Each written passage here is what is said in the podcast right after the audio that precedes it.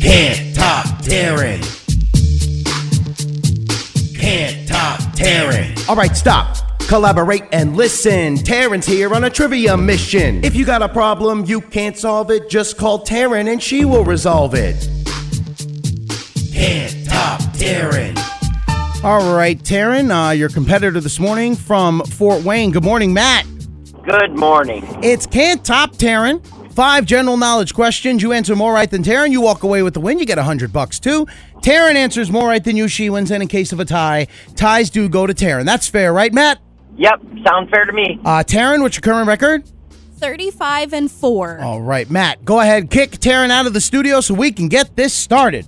Taryn, would you please leave the studio? Oh, that was so polite. Good luck, Matt. Thank you. Matt, while she's up and walking out, did you get in, into anything fun over the weekend? Uh, granddaughter's birthday party. Oh, how old? One. Oh, that's such a fun age. Absolutely. Right before they start mouthing back. well, well, cool. Well, let's see if we can get you a hundred bucks, Matt. Uh, Taryn's in the hallway, so here we go. Question number one: A standard deck of playing cards contains how many cards? 52. Question two: Someone who wants to ride in the front seat during a road trip will say what word to claim it. Shotgun. Question three The Colts got beat by the Cowboys yesterday. The Colts are part of the AFC. What does the C in AFC stand for? Uh, I have no idea. Question four Gary Allen has a birthday today. Which Gary is older, Gary Allen or Gary LaVox?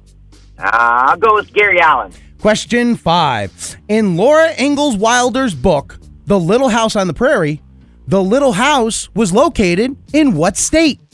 Uh, I'm going to go with Oklahoma. All right, those are your five questions. Let me go ahead and get Taryn back in here. Taryn! All right. Here she comes, walking back in, back up to the counter, settling in, getting her headphones on. Welcome back. Hello. Uh, Matt, making you work for it a little bit on a Monday. He got three out of the five correct, but these are Okay. tough today. Taryn, are you ready? Nope. Sip that Mountain Dew, and here we go. Okay. Question number one. Yeah. A standard deck of playing cards contains how many cards? Uh 52. 52 is correct. I think we all have played 52 pickup. Yeah. At least once. That's exactly why I remembered that.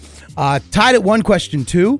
Someone who wants to ride in the front seat during a road trip will say what word to claim it. Uh shotgun. Tied at two. Question three. The Colts got beat by the Cowboys yesterday. The Colts are part of the AFC. What does the C in AFC stand for? Uh champion?